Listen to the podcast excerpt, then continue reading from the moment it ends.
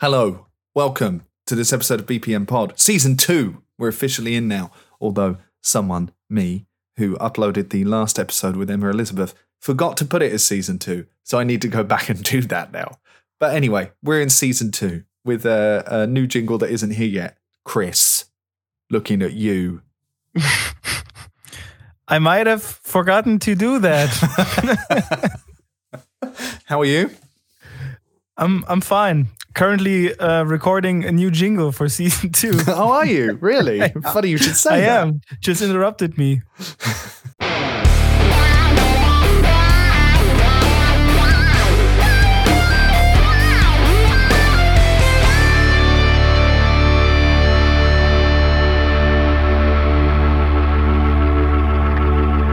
In terms of Vineheart music, what's going on though, Chris? Where's that at? I we actually put a little break uh, in for like the album because I'm currently writing a new wrestling theme. Oi, nice. Yeah, because there's like a uh, like Chris Opus um is like collaborates now in a it's like a like a like a, a, a kind of union with four other fighters and Oh. they're like a like a whole like a like a like a massive gang right now and need I think it's called a um, stable, right? a stable Isn't it? i don't know Like a big gang of wrestlers who work together. I think it's called a stable. But anyway, a pack a pack, a a gang, murder like the crows murder. yeah. um, and they're called Lazarus Pit. So you know that there will be some biblical references in that those lyrics, Oh motherfucker. yeah. Yeah, yeah, one of those guys like the actual like Kevin Lazar. That's real cool. Like Lazar, Lazarus Pit. I only got that like two days ago, Wow. which which I really like. Um, he's like a like some kind of prophet, and he gathers like his followers around him, and they're like gonna f shit up, bro. So so yeah, working working on that one. Uh, think it's gonna be cool because I like one of I I did the song for Chris Opus, and there's uh the other one of the other guys is called Asgola. Uh, I also did a song for him that was a black metal guy. Uh, the third, what's his name? Like Big Nick. Big and then Nick. It's, Kevin Lazar.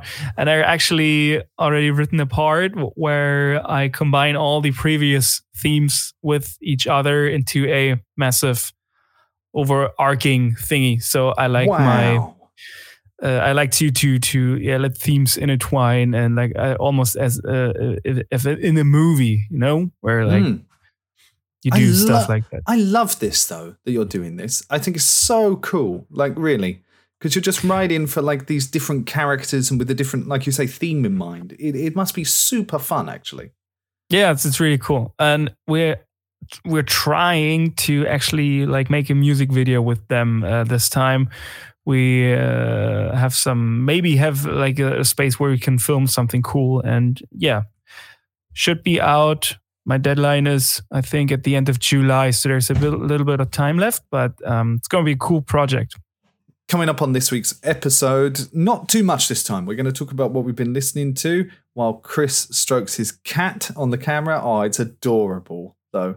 Um, we're going to talk about what we've been listening to. Then we have an interview with Vanda Essay, who will talk to us a little bit later on. The Berlin born but London based singer songwriter, pop singer, and uh, we reviewed her track Tonight a few weeks ago, and now she's here to talk about what she's up to. Um, then we'll go into a little bit on the pro versus amateur musician topic. We meant to take this the other week and ran out of time, so we'll do it quickly today. And Did uh, we just forget? I think we forgot. Uh, anyway, I think we got too stuck into talking about Shadow of Colossus or something, and then we just forgot. Oh yeah, but, worth uh, it. It was worth it, exactly. By the way, uh, we should do another computer game soundtrack, and I'm already going to put mine up offering now. And it is Tomb Raider, Shadow of Tomb Raider, or Shadow of the Tomb Raider. I am digging the soundtrack to this game. Hang so on, is that the second or the third one It's of the, third one. The third one. All right, yeah, I've I, I played that not, not too long ago. It's on offer on Steam. Uh, Steam are sponsors for this week's episode, whether they like it or not. Um, it's on offer on Steam, 13 euros for the definitive collection, where you get all of the collectibles and outfits and guns and challenge tombs and lots of other things. Anyway, that's computer game nonsense. Um, Desert Island Discs, and then we'll end uh, after that. Um, what have we been listening to? Chris, what have you been uh, plugging your ears with in the last month we haven't spoken to each other? Yeah, okay, check this out. I went to a concert. No way.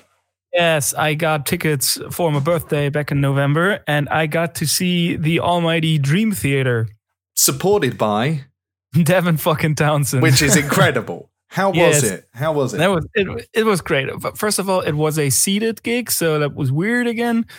Um, in in Berlin, Admiralspalast, which is a like a, a theater actually, Yeah, and I've been before to see the gigs there. I actually saw Opeth um, once and Steven Wilson another day, so I knew what was what I was getting into. But still, it's like it gets so warm and just like icky and uh I, I mean like progressive music isn't something where you just do like wall of deaths all night long but still it's weird to sit like in the upper uh parts of the of the building and just like uh yeah touching each other's other's knees uh, Mm, mm. but um it was super cool. Like i devin townsend i i, I think i'll talk about devin townsend uh, in another episode um because he deserves that time. So dream theater i i used to listen so much to dream theater and i actually went i had to look up when i started listening to them which was back in 2004 i think when a, a friend of mine gave me um, the octavarium album and I like back when we had our progressive metal band Road Not Taken, like we were listening to Dream Theater constantly.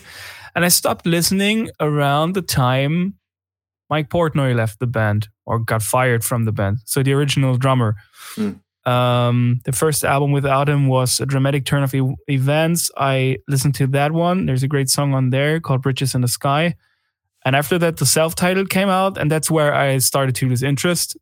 Uh, then the awful the double album thing. The Astonishing came out, and that that that was like the last.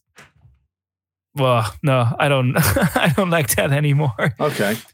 So, uh, but over the like over the back then, I've listened like every day Dream Theater, every album, the old ones, the newer ones. Um, my favorite one would be Black Clouds and Silver Linings, and like the cool thing about Dream Theater is like their shows. They, of course, they play their newer newer material, but they always pick older songs and not like always like the fan favorites, but just stuff Mm, they want to mm. play.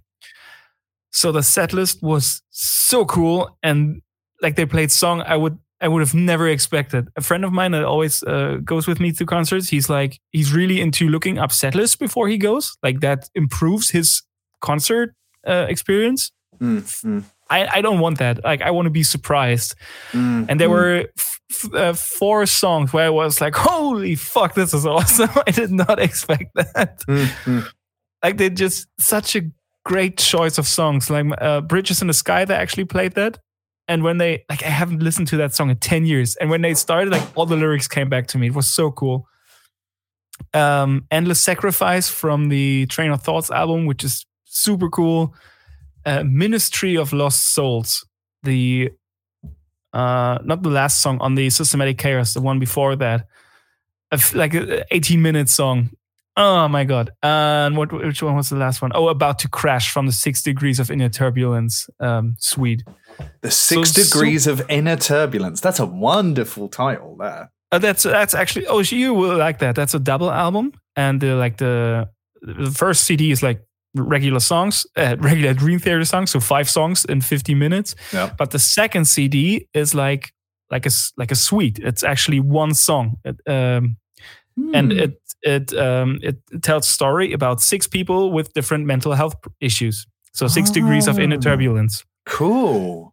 yeah it's really cool. Like really good. there's one with uh, ptsd uh, ptsd there's uh, a bipolar disorder. Uh i don't know. I think autism is there. Wha- whatever. So you should check that out. Um and the one they played was about to crash. Um so yeah so coming full circle after the concert i started to listen to dream theater again in the car and reignited my my love for the older stuff um i Like Mike Portnoy has been out of this band for so long now, but I still I never really liked what I what they put out except for like one or two tracks with Mike Mangini, uh, who seems to be a m- more technical proficient drummer, like even more so than Mike Portnoy. But I think the songwriting suffered a bit without Mm. Mike. Uh, I think John Petrucci is doing everything on his own. Oh, what was really cool about the concert, like the encore was one song, Right. and they did that back in I don't know 2015 or something when uh, Black Clouds and Silver Lining was released. Um, the Count of Tuscany, uh, 50, 20, 25 minute song. If there's like, for me, the pinnacle of modern prog metal and maybe some prog rock in there, you should definitely listen to The Count of Tuscany Red Dream Theater. Such a cool song Hmm. like has everything super like fucking freaking ass long guitar solo in there it's heavy it's calm there's super atmospheric stuff more like pink floydy so i think you you you would like that song I should check it out. Like I, I just I, I know a few bits here and there of Dream Theater, but not too much. I just forever remember the kids in like uni and stuff would always wear their t-shirts and things, and I kind of just thought, I don't know, eh, is this going to be my thing? But I've always sort of stayed away. But I should check it out. I have a Dream Yeah. Theater joke for you actually, Oh, and I don't shoot. know if this is funny, and I think only Dream Theater fans are going to understand it. I I don't understand it, so okay. How many Dream Theater fans does it take to screw in a light bulb? Oh, Two. no. One to screw it in, and the other to flip the switch from light to dark, dark to light, light to dark, dark to light. oh man that is that yeah that is from a song but What the fuck is this joke? this is a like this is a lyric portion Is it? yeah i think Ah. so hang on which song is that i know because i that sounds familiar Oh no, here we go. Are you now collecting dream theater jokes I am, just for you. Just for you. Mike is better than Mike. Oh, yeah, yeah, yeah. Because Mike Portnoy and Mike Mangini, that one's old. okay, that's actually quite funny though. That is pretty good. yeah, th- there's a variation of that. Uh, Mike fucking sucks. Mike's way better. Uh, Light to Dark is from, um, I think it's from Surrounded. It's from Sur- yeah, Surrounded, which is a great song from the second album, Images and Words. Someone has written this one. It's good. It's a Valentine's Day Dream Theater rhyme. Okay. This Valentine's Day, I want you to be mine. So I wrote you a love song. It's in 7 8 time. Yeah. That's good. That's actually good. Well done, Redditor. Daddy Fatska. One. Speaking of Devin Townsend, though, because you mentioned Devin Townsend, I have been listening to a lot of Devi recently because he Heavy really got me into him, like massively. Um, and then I just sort of follow the rabbit hole of different things. So there's the stuff I sort of checked out originally once you brought up Kingdom, and then it went into like Deadhead and stuff like this. Which Deadhead I've loved at the minute, and there's a wonderful acoustic version he does of it, um, Yeah. on, online, and it really turns it from this like brooding, heavy, kind of grungy metal track into actually a really nice ballad that's really kind of sad, and you're like, oh, okay, makes I feel all depressed now. But um but and so i've been listening to that a lot. But then someone was like uh, on a comment somewhere oh you got to check out this track genesis. Oh that was Mhm. weird. That was weird. Then i just went full weird territory. I was like i'm sorry what is this now? Yeah, like- it's from the Empath album, the latest one. and there's a there's a he's done a video of him in quarantine doing it and he's blue screened everything. There's like dolphins oh green screen sorry there's dolphins and crabs and beach balls and things i'm like what the hell is this like really so some i like some i don't i must admit but uh but going down the rabbit hole still Dude, like he's so likable, right? We Yeah. actually missed the f- first two songs of his set. Um, we, we were a bit late, and like they are super. Like whenever there's a, a concert in in Berlin in Admiralspalast, they're like super on time because it's like in the center of the city, and I, I guess they need to be quiet at 10 p.m. Like, dude, there was actually.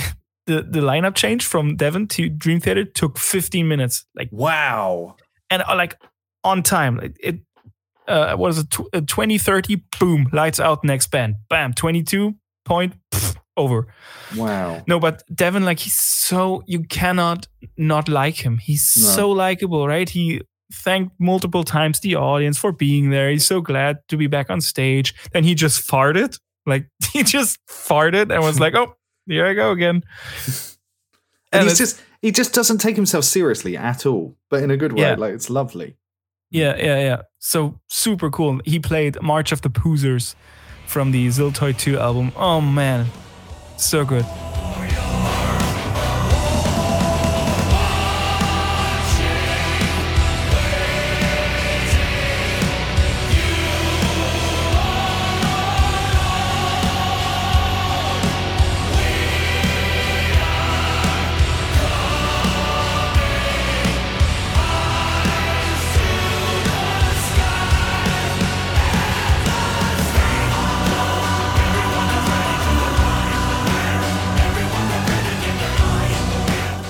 I went to a I've been to a gig as well. Went to see the Drive By Truckers, Southern Blues Rock Music in Copenhagen, and that was a very quick turnaround of lineup as well, about ten minutes maybe, because um, the support act uh, he records with the Drive By Truckers, so they came on and played the last couple of his songs with him, and then they kind of just stayed on the stage and started their set. So that was really really Yeah. cool. Uh, liked that, but um, this really yeah, southern blues, Skinnerdy kind of rock music.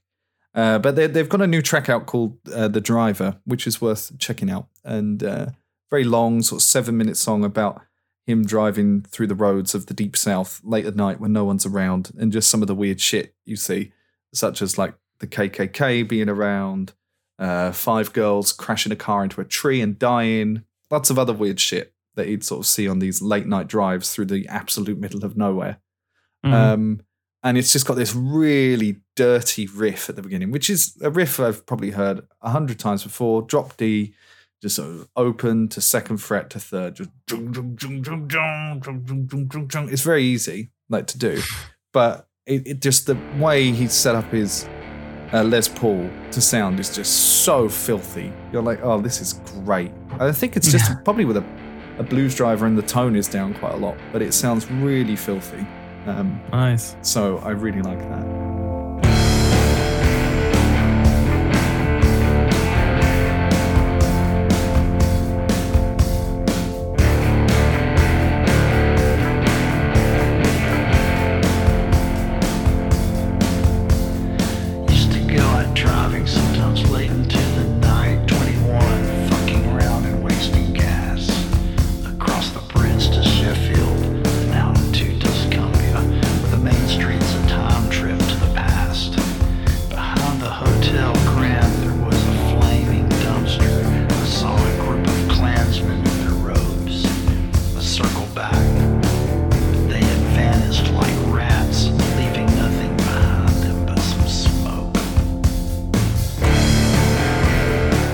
You know what Uh, happens when you play the blues backwards?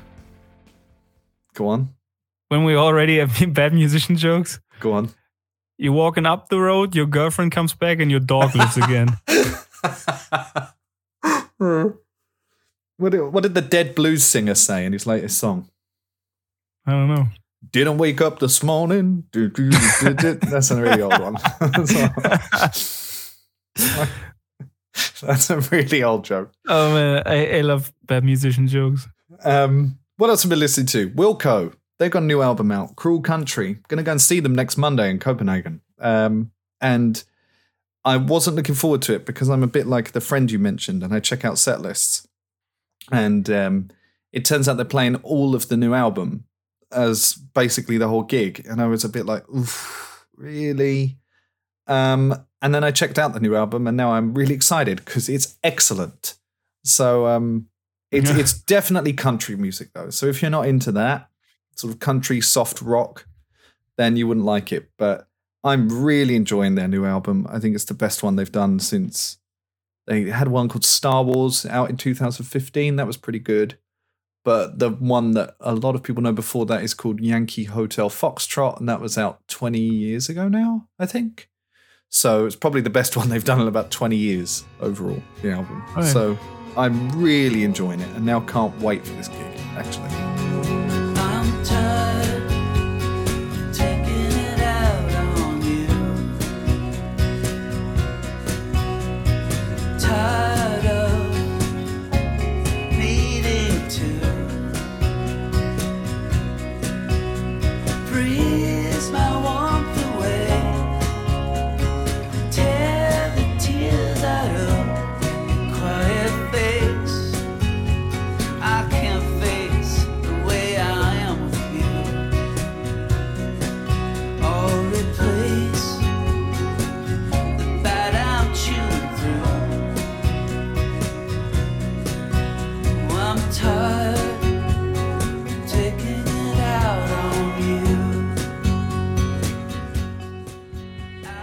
Our next guest on the podcast is someone we reviewed a track from the other week on BPM Pod, and it was the track called Tonight by the Berlin born but UK based singer songwriter Vanda Essay. We were blown away by the track, actually. Loved the way it sounded, loved the vibe of it. Uh, thought her vocals could be boosted a little bit, and that was about it. That was the feedback we gave. So we decided, why don't we catch up with Vanda, see what she's up to, see how she received our criticism as well. We uh, don't know how she did that. So we caught up with Vanda on a quick call to understand where she is today in the world and in her musical journey and what it is she's getting up to next as she learns more and more and more about music. Quick disclaimer there were some recording issues when we recorded this, in that my Roomba robot Hoover thing decided to invade at the same time. So the mic quality is slightly up and down. However, it's still perfectly acceptable and understandable, just not up to normal standard. So apologies for that. Here's what happened when Chris and I caught up with Vanda Essay.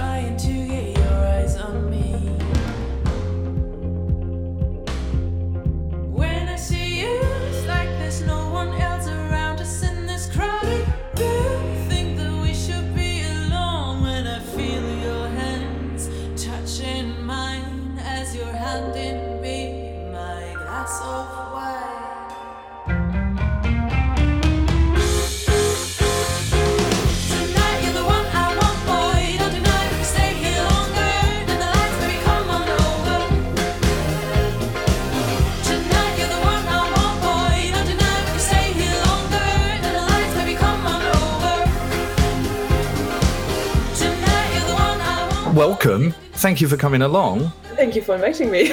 And well, I mean, you inv- kind of invited yourself. I mean, we sort of all got acquainted because you you you asked us to listen to a song, and that's always a massively daring thing to do. So, um, and and luckily we liked it. So that's yeah, I was, I was so, I was a bit scared before I listened to it. I was like, oh my god, oh my god, oh my god. Um, yeah, but um, yeah, um, my producer Yoni sends uh, his best wishes to. He was like, oh my god, was that's kind of a nice review. That's okay. It's only the things that we that we um wanted to change as well that you wanted to change. So. All But right. Chris wanted to change. I'm always the bad guy.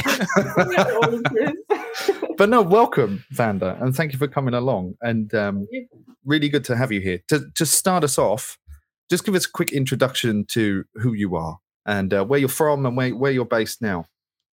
Um, yeah, so I'm Vanda Essay. I'm a singer, um, yeah, mainly singer, also songwriter and composer from Berlin originally, and I now moved to London last year for my master's. Um, yeah, I um, started this project, my solo project, during the pandemic, kind of before the pandemic, then during the pandemic, and um, yeah, um, I'm gigging around um, more in London now than in Berlin, but I want to do more Berlin gigs in the future. So um, yeah, that's what I'm doing. I'm doing genre-wise um, something between soul, jazz, and pop. Um, I mean, I think it goes like it goes under pop, but um, with influences from other um, other areas, and yeah. You're studying at Goldsmiths. What is it you're uh, studying there? um, it's the Masters of Popular Music. Mhm. So I did um, I did my undergrad in uh, in Berlin at the University of the Arts in basically music, jazz vocals, music education, kind of. Um, and um, left after two years because um, they yeah accepted me here at Goldsmiths and I was like okay just do it now now or never and um, yeah so I'm uh, happily vibing at Goldsmiths at the moment So your first proper single is tonight, right? And that's out now, which we talked about on the podcast a few weeks ago. Or have I got that wrong? Um, so the first single ever that I put out at As Vanda say is um, Waste of Love, which came out in 2020.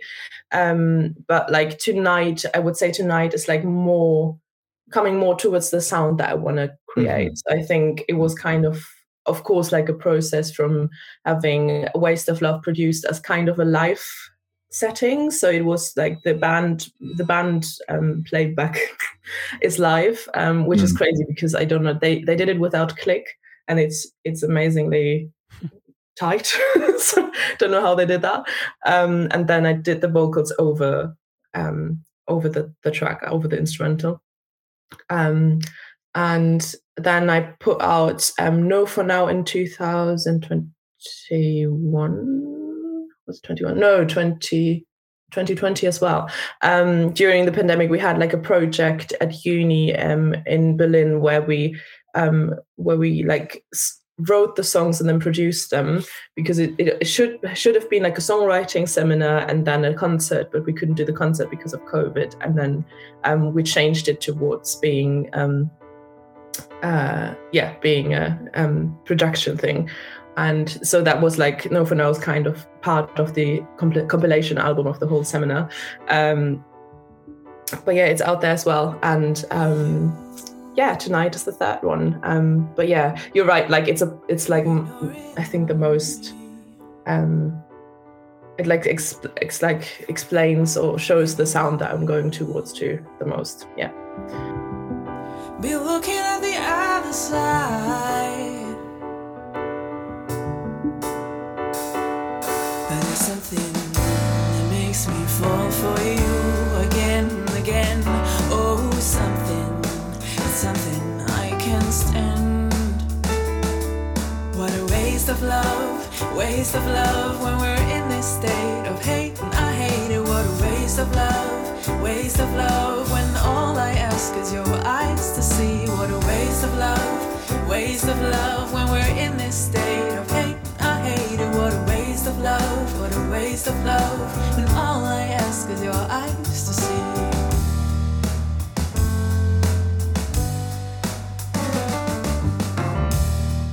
like every other person we speak to, and especially ourselves, like everybody sucks at promotion, right? Like, it's not It's that such like a whole job. Like you really have to. You really can study what it's like, what the best methods and the best. yeah, and like you can you can yeah. be the like the fucking best singer on the planet. It doesn't matter as long as the promotion does not work, and it's So so crazy. hard and like so, so tedious to do. It's just not fun, at least for for us. Yeah. It isn't. Yeah.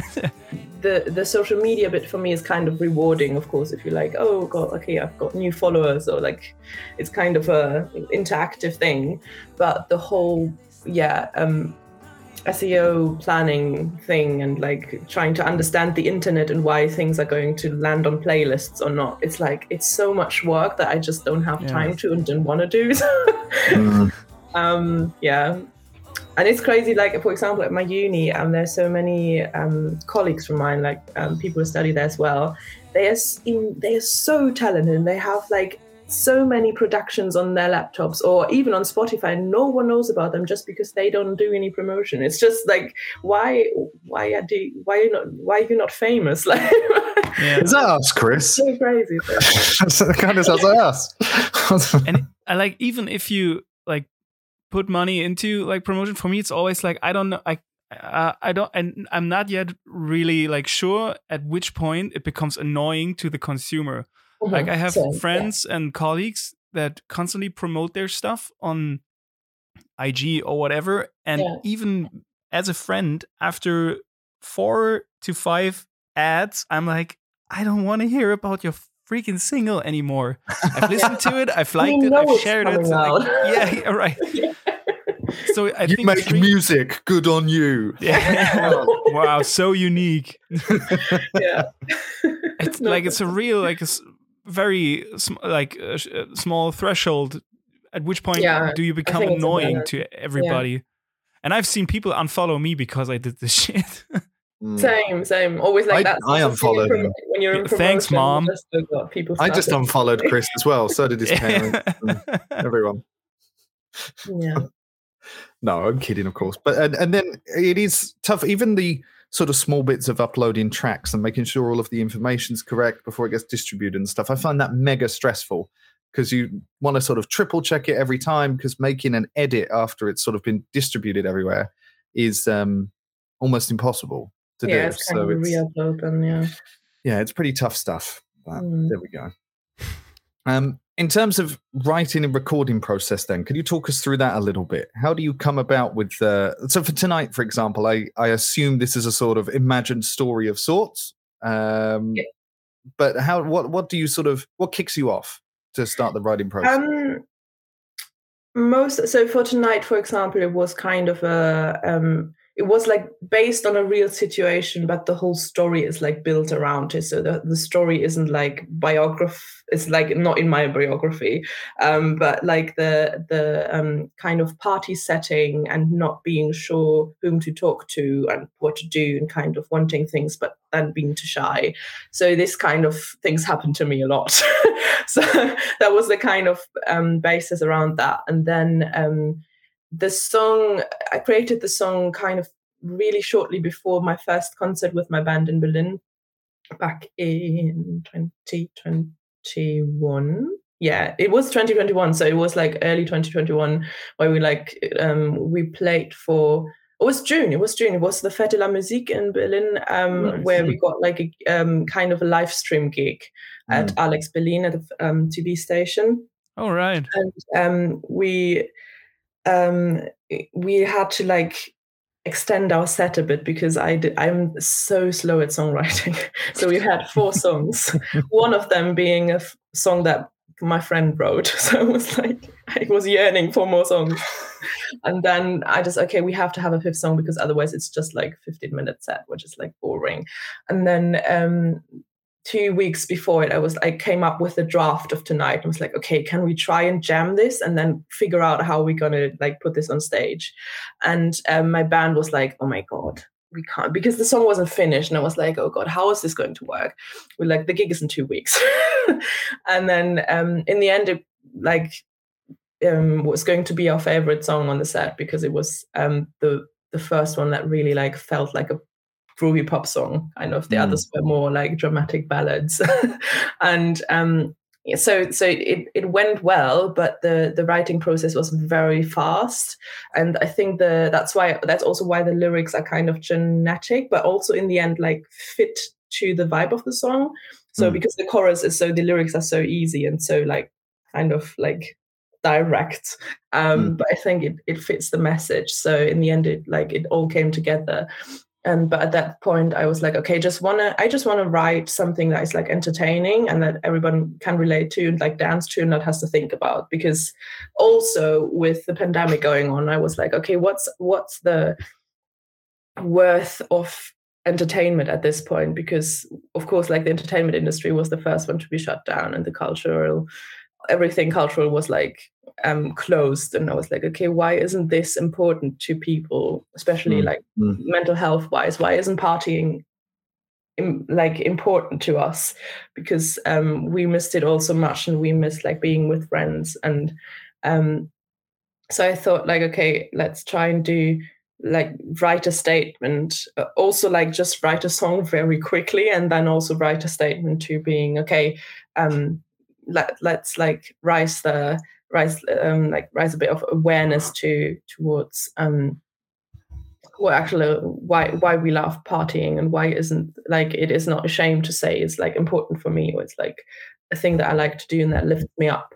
So um, Mhm. that's kind of the thing what I what I thought while writing it. Um, and yeah, so um, we we played it once at that gig, and then we're like, okay, this is kind of working for us. We like people people like it. People have it in their in their heads afterwards, and um, then a few months later, right before I left, Yoni was like, okay, we have to record this. Like, don't don't let it like die in your cupboard. Um, I don't know how the proper British expression for You that let things die in your cupboard?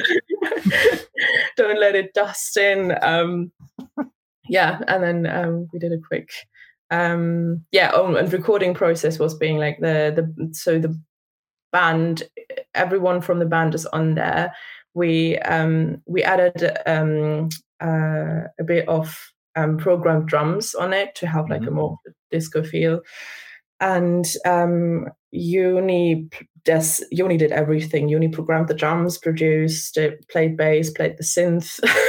it's like everything. So this song is like it's it's his as well. Um, definitely. And yeah, um, I'm so grateful that the band was so spontaneous, being like, okay, let's do this um, as a last like group project before I go. So yeah, it's great. Excellent.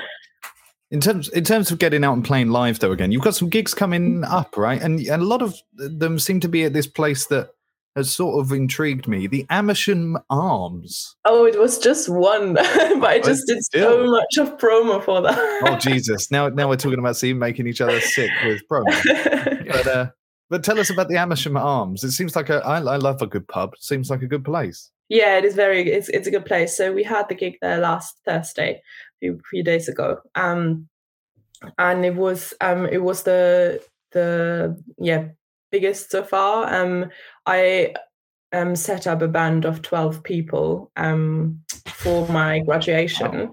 So and we this was the first time we were ten people on stage. Uh, 11 sorry 11 people um and it was like we're trying to test the material and the arrangements for so many people like as good as we can before i graduate so we don't fuck it up um yeah um what i want to say yeah amersham arms was um the the sound is really great and the pub is um is quite big so you have like a um entrance area then you have the stage in the back and um out like outside uh, terrace and things. So it's like it's very nice, and um, it's around my uni, so it was for us. It was like quite quite good to um to go by. So yeah, Oh wow, nice. Shall we talk nerdy gear for a second? nerdy gear, yes, please. Oh, should I take over? You're taking the nerdy. Of course you Okay. are. Uh, the usual question we ask our guests is like, if you had to decide, like, if you could only take one piece of gear with you, which one would that be? And it, like, it doesn't matter if like a cable is most important to you, then that's that. Or if it's like a special guitar or a microphone, just something that has like emotional value to you or has some memory attached to it. Like to a live gig or just Whatever, just- live. um. Hmm. I'm not yet the nerdiest about uh, live gears, especially. I mean, gear software wise, Logic probably. Right. Um, just for me to be being able to like put some demos out there. um, but I think um, I'm just in the I'm just in the process of changing mics. I have the oh my god, um, I have this uh, Neumann mic, which is Nice. it's it's a live mic, but it's also okay for studio recordings. But the thing is, it it is not 100% the one and not 100% the other. So I'm trying. I'm like thinking Mm. about changing it because um, for life purposes, it's too sensitive. Mhm. Is it? So I might have the the explosive sounds the whole time. Um, and for studio, it's not the best. So it's like Not yeah. sensitive It enough. was a good, it was a good decision as a first thing to like being able to record and being able to sing properly. Um, but um, other than that, I try I change. So I have this at home, but every time I gig here, I use the um, the mics that they have at the venues because um, I know that they work with the PA system because this one is sometimes too feedbacky for for the loud, loud PA systems and um, Right. too sensitive for like such a large band. Yeah. So I would, I would, I, yeah. If I if I keep it, I would use it for like piano and me, or like um, kind of like um, lower volume setting. Um, it has a very very brilliant clear sound. That's why I like it. and That's why I bought it. But in the end, I will change to maybe a wireless one, and um, yeah. What I want to, so in the future, I think my my go-to gear would be in-ear monitoring, um, Oh, especially yeah. with such large with these people on stage. I just need in-ear monitoring. Yeah, because you've got a lot of folks up there, right? I mean, yeah, it's kind of, and they like to be loud. I always try and be like, oh, like we should we like um do like a bridge which is like a bit lower in volume and blah blah. blah. And they were like, no, no. this rocks. I was like, okay. You want to make us quiet? Who do you think we are? I don't remember who who said it, but there's like like if you're if you're a singer and and I speak from experience, like when you using in-ear monitoring for the first time, it's like suddenly having a flashlight in a dark room where you couldn't see anything before. It's just like a whole world of like pitch opens up to you. It's so weird and so good, and you you will never want to go back. So Yeah. yeah, it's also it's also a health thing i think like with when i'm doing this more often and more often it just it like would be a good thing to just have like bit of protection for my ears yeah, and um, yeah and as well like hearing myself and um because now i'm always like what i'm always doing is in the sound check i was like can i have more me on my monitor more me more me because i can't hear myself and then like the stage volume just rises Yeah. and um, you must yeah. have like horn players on stage, right? Yeah with with a horn section and the Yeah. strings Jesus, i mean the strings are okay they are not that loud but um, No, but the horns, like the Christ. horns with the cymbals combined, like that shit eats away Yeah. your like little hairs inside your ear. Yeah. I'm And also speaking is- from experience. Yeah, yeah, yeah. It's like um I think the um yeah, I mean that the whole volume is a problem when you when you're on like stages, especially when it's like not huge. I mean, Amersham Arms was big enough for us, but just big enough for us. Like it was like I I think the I had like 20 centimeters into my drum player behind me. oh, And that's like and he is wearing in in ears, like luckily for him. yeah. um, so yeah, I think that's um, will be a good thing. The next investment will be in ear monitoring. Mm. if you have any recommendations on in ear monitoring, Oh, Chris, do you? the thing is, like, in-ear monitoring is so freaking expensive, so quick. Like, Yeah. you can either buy the low budget stuff for somewhere between 100 and 250. Then there's nothing. And then Yeah. there's Sennheiser and There's Shure for a There's no thousand. mid range. no Like, mid range at all. Not at all.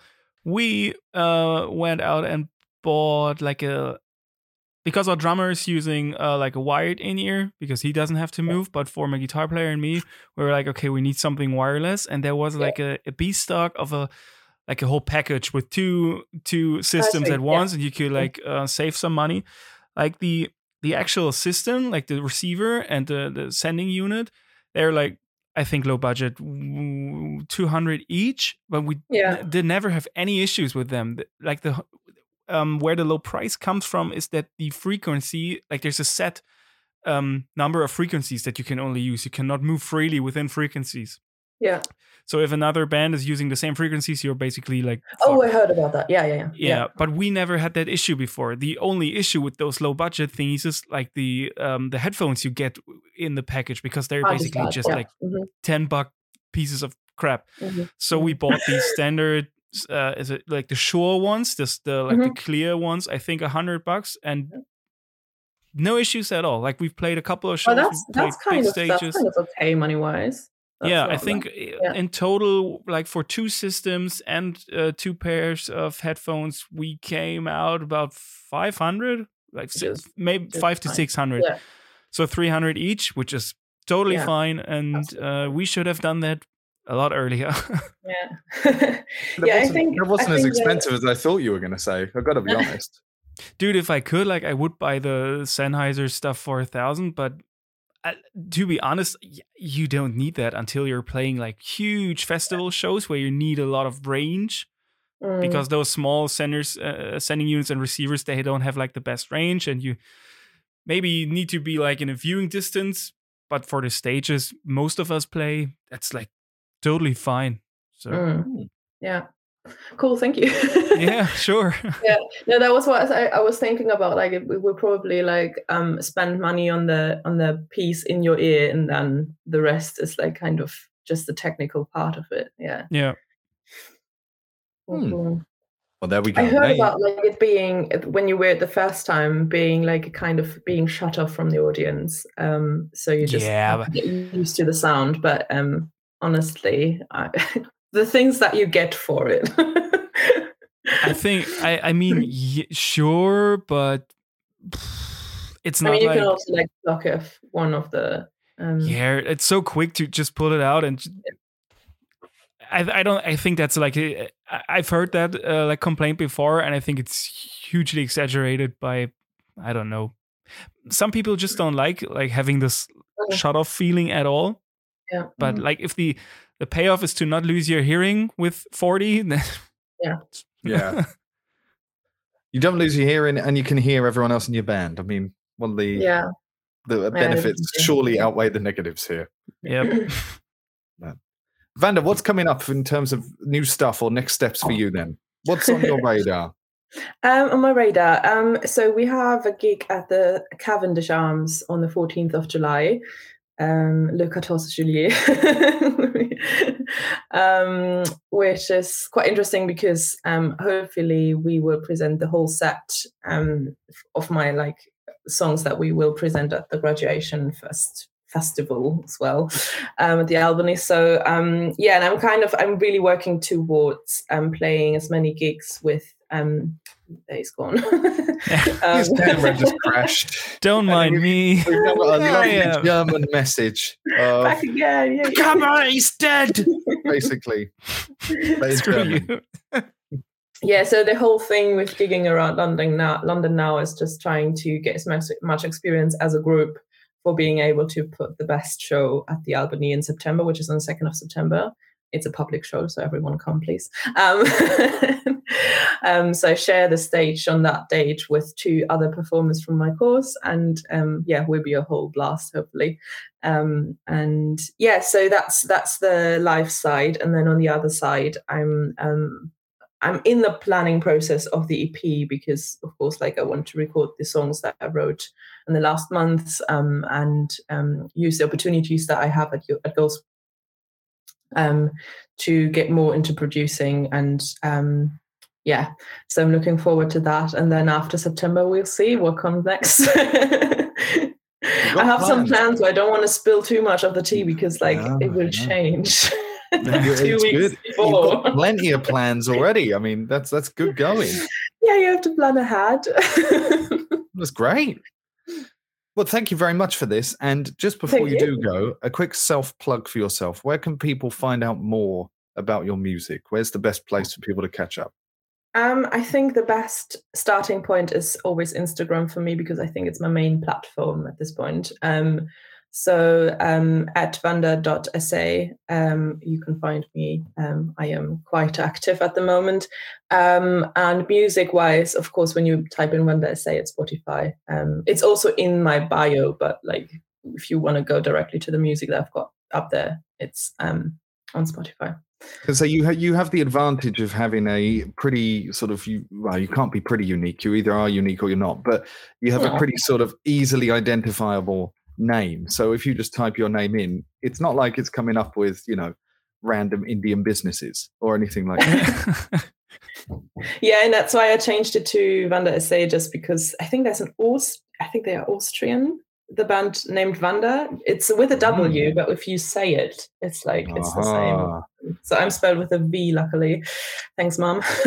Vanda Pop Band, an Austrian indie pop band from 2012. Well, you only have one option, and that's to uh, murder them. or to like have a collaboration. Hello. Yeah. I mean, that too. I just went straight for the guest side. But there we go. Vanda, thank you very much for this, though. Thank you. Thank you. It was fun.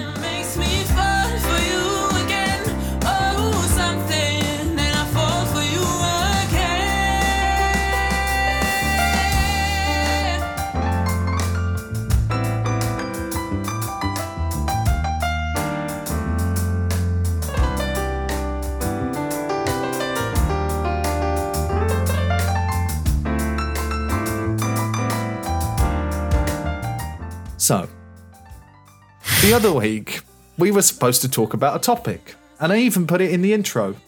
And then you may have realized, some listeners who were on here may have realized that topic never came up. And that is because we got so embedded in talking about Shadow of the Colossus, which isn't going to distract us again now. Um, But it's so good though, right? it is so good though. and I can't find the vinyl with the soundtrack anywhere. And like, it, it apparently was a limited run, and now it's like costs like eight hundred euros for a copy or something. And It's Jesus. just ridiculous. So anyway, um, we got talking about that. We forgot to talk about something we said we would, but we're only going to go briefly into it, and that is how do we define ourselves as musicians? Are we pros? Are we amateurs? And what makes a difference? Because I got reading an article a few weeks back where basically it was trying to argue that there is space for both, and in music there's always space for whether you consider yourself a pro or not um, and one shouldn't necessarily shit on the other. But I was a bit then when I exited the sort of reading phase, I was kind of like, well, where would I even place a lot of people I know on this? Do we even need to bother? Like, are Hmm. we just all musicians? I don't know. So I wanted to talk to you about that because you said this is something you've struggled even with yourself to realize. Like, am I a pro? Am I sort of an amateur? Like, am I a hobbyist? Like, what am I in this? And does it ultimately matter? I don't know. Okay, so I, I remember when I started out that I always hated when my friends who I've played with in bands were like, I'm a musician. I was like, the fuck you are? You play the guitar, you play five chords, and you sing uh, some weird melody over it. That's for that's not a musician for me. It took me quite some time to define myself as a musician not even a pro or, or an amateur whatever just just a musician because like that's the same i have a canon mirror uh, mirror camera what's the what's the right word uh, spiegelreflex the the english um I don't know. my But anyway, camera has a has you a have mirror in you it have a sort of cool lens or whatever. Yeah.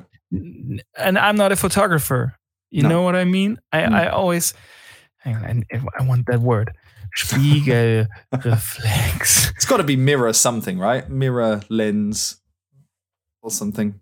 reflex camera Reflex camera. I did. You know? I don't even know what this is. Now we're going into another area of podcasts. Oh, that I S- an SLR. And you mean an SLR, DSLR? Yeah, yeah, yeah, That's it.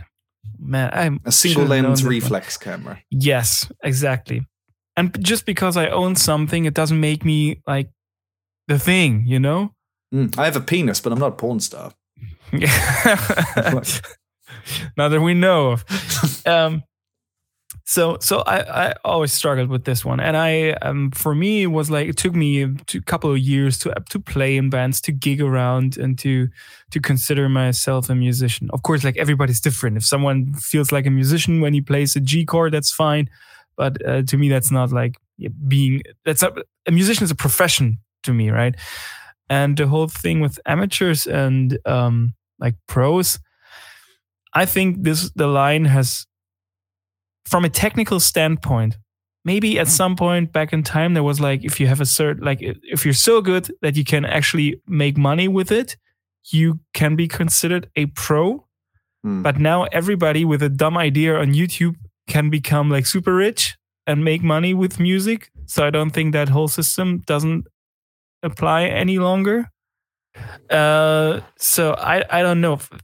Now still like there are so there like there so many paid musicians like who make millions of bucks and they can't play an instrument. So Mm. are they a pro musician? I don't know.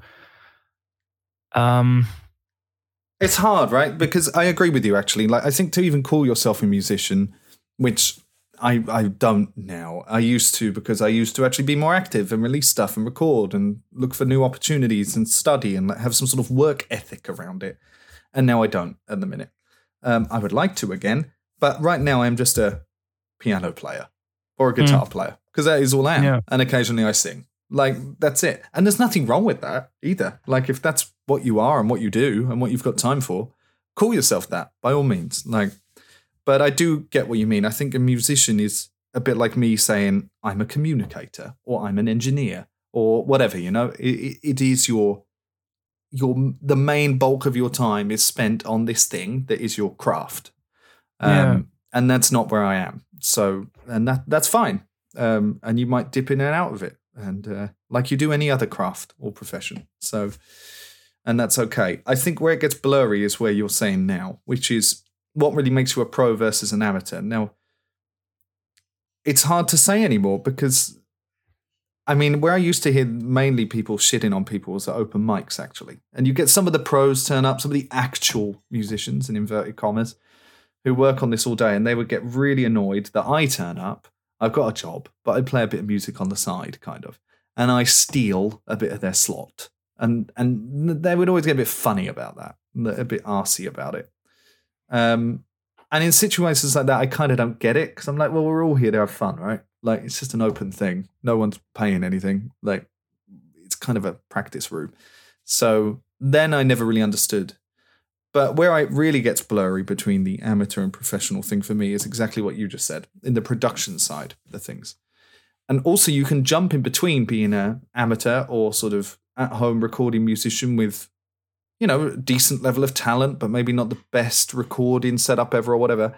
And because of the nature of YouTube, TikTok, and other social media, you can take off instantly. And then that massively blurs the line. Okay, but you're just a bedroom producer and now you're selling, like, what? So you just jumped straight from amateur to pro? Like, I don't really. So I think that's becoming less and less clear. I think when I when I think about like the the musicians that I work with, there are maybe one or two. Let's let's go with five, where I'm like, I know they're proficient, like in the Mm, mm. sense of the word, they're proficient at their instrument. Like they Mm. can they can adapt so quickly to whatever you throw at them. Mm, mm, They have played countless shows Mm. and not just in bars around mm, mm, my hometown, but in various countries, maybe even just in Germany, but not just Berlin, but all the big cities and stuff.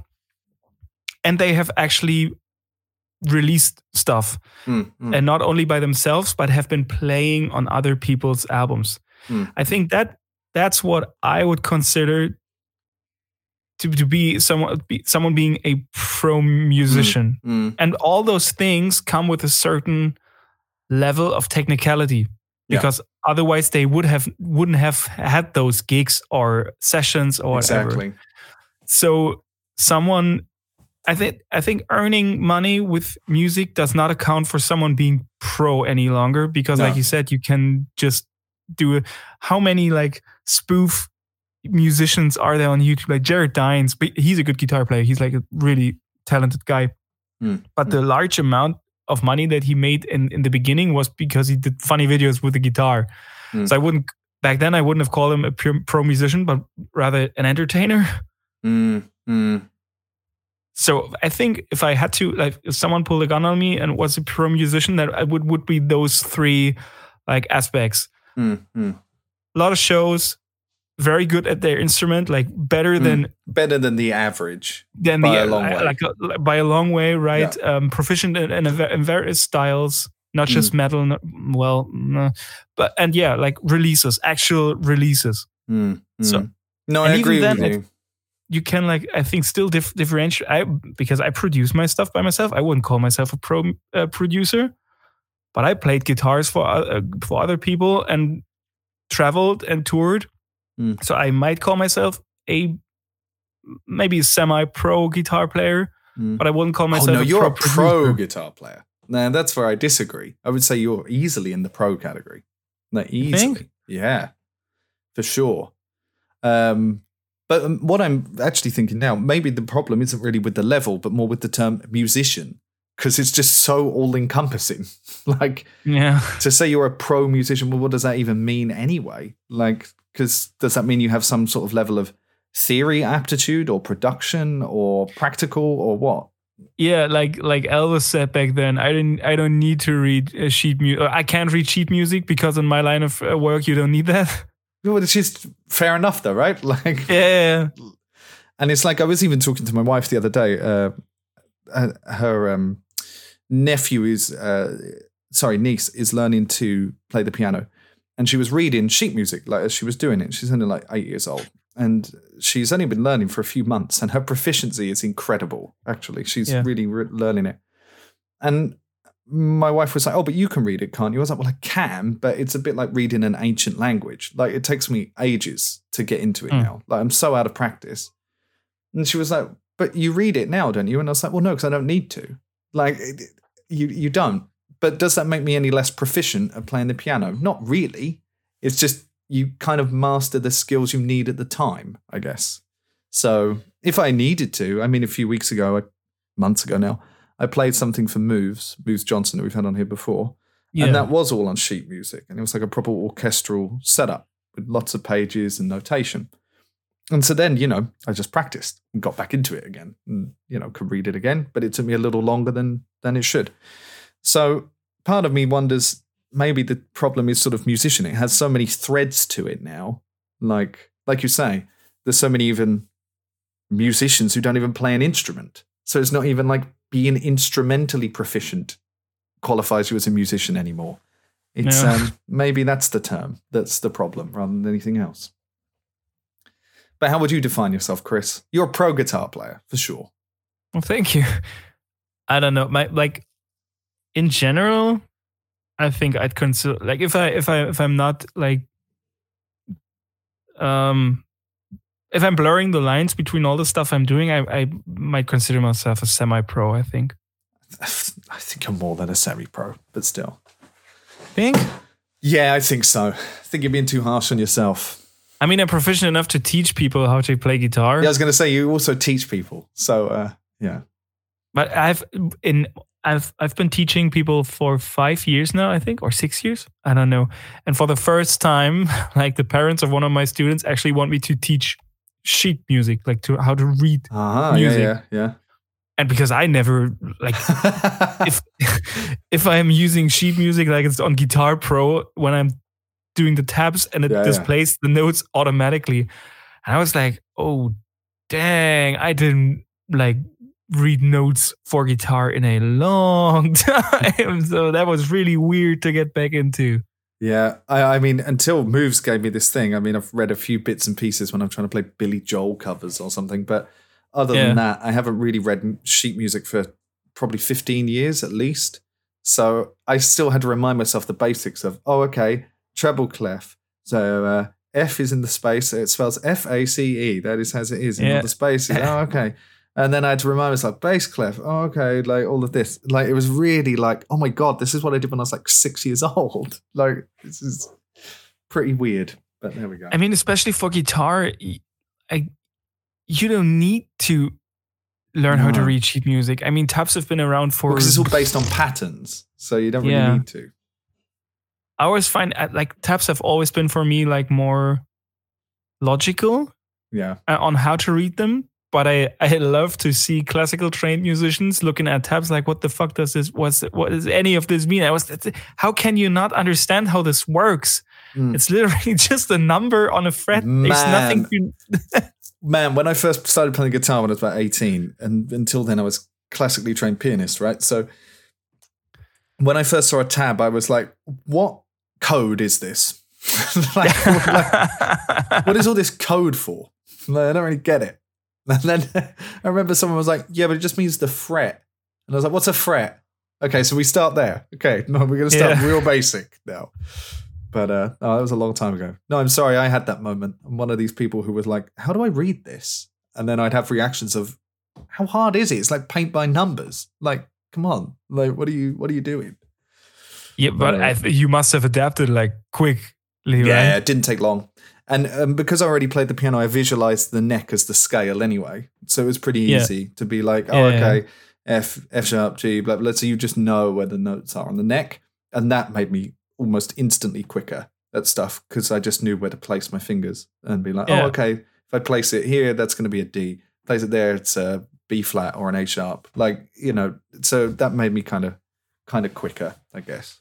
But I, I actually like to, to uh, like like going back to like music theory because I'm not only teaching her to how to read uh, sheet music, but uh, like the theory behind it, like intervals and uh, what's the third, what's the sixth, what's and, and how to like how to build chords, how to build a major Mm. seven, a minor seven, and I really like like that stuff. It, it, it- I like it too. And and like I got into discussions about like the dominant note, the subdominant, the tonic, and all this stuff. And yeah, people were like, "Well, why is it called that?" And I'm like, "Because it is. like I don't Yeah. know. Like just is. That's a fifth. That's a dominant. Like stuff like that. like some for- monk must have named it. and that's a triad. What's a triad? Well, it's three notes. Okay, easy. There we go. Like this is really easy stuff. What makes it major and minor? Well, major sounds happy, minor sounds sad. There we go. Next, move on. Like, and then what about pentatonic? What's a pentatonic? It's just like, oh my god, all of this stuff that I just don't think about anymore. Like yeah, that I now have to explain to someone.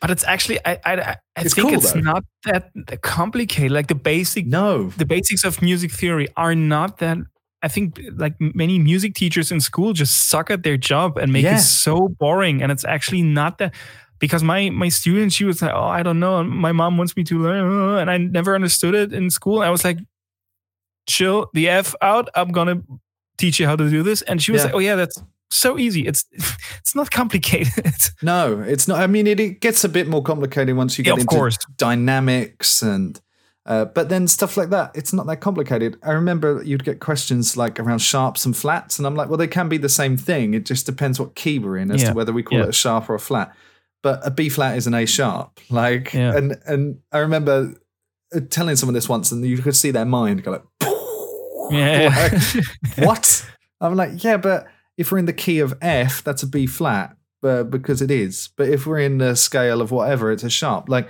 and you can just see people's like go like why is this so complicated? And i'm like yeah but it isn't. That ultimately you're only going to have five black notes like marks which Yeah. will be notated by something. Like don't worry too much at this point about whether that's considered a sharp or a flat or whatever. Like just Yeah, know yeah. that's the black note. Like okay fine. Yeah like and then you could just see people like i think i think you're right. I think somehow people overcomplicate it a little. Um and i think music teachers in school kind of just suck. Like Mhm. well, mine did at least. They were shit. So yeah i like the theory stuff. It's like playing with lego building blocks. Yeah yeah yeah anyway pro musician chris. Desert island. What are we taking with us to desert island should I start do you start Oh, Who can starts? I? I'll go because I already mentioned the song, and uh, it's something I'm going to put on there because I want to thank you for it as well. oh And that is, uh, it's Devi Deadhead. I love this song. I am really digging this song. Actually, Nice. So that's gonna be our progressive metal day because I'm adding the the Count of Tuscany by Dream Theater. Ah, the one you talked about earlier. I'm going to check The first out. 25 minute song on our list. Is it 25? Oh, it's nine. It's 19 minutes and 17 Oh, seconds. Nineteen. Is that all? Such Could have stretched it a out. Should we do a Devi episode next? Oh yeah, Should we gladly. just- Should we just do that? And in fact, you can lead most of it and teach me a bit about him as well, because I'm still very much a beginner in The this. teachings of the Devi. Do so. Have- yeah, let's do a Have you Devi listened one. to Have you listened to Casualties of Cool? Nope. Do that. Do That's your that. homework. That's uh, his um, Space Country uh, album he did with a wonderful singer. I forgot her name. Really cool. Especially Daddy is a good one. And let's see other. He uh, he crowdfunded that one.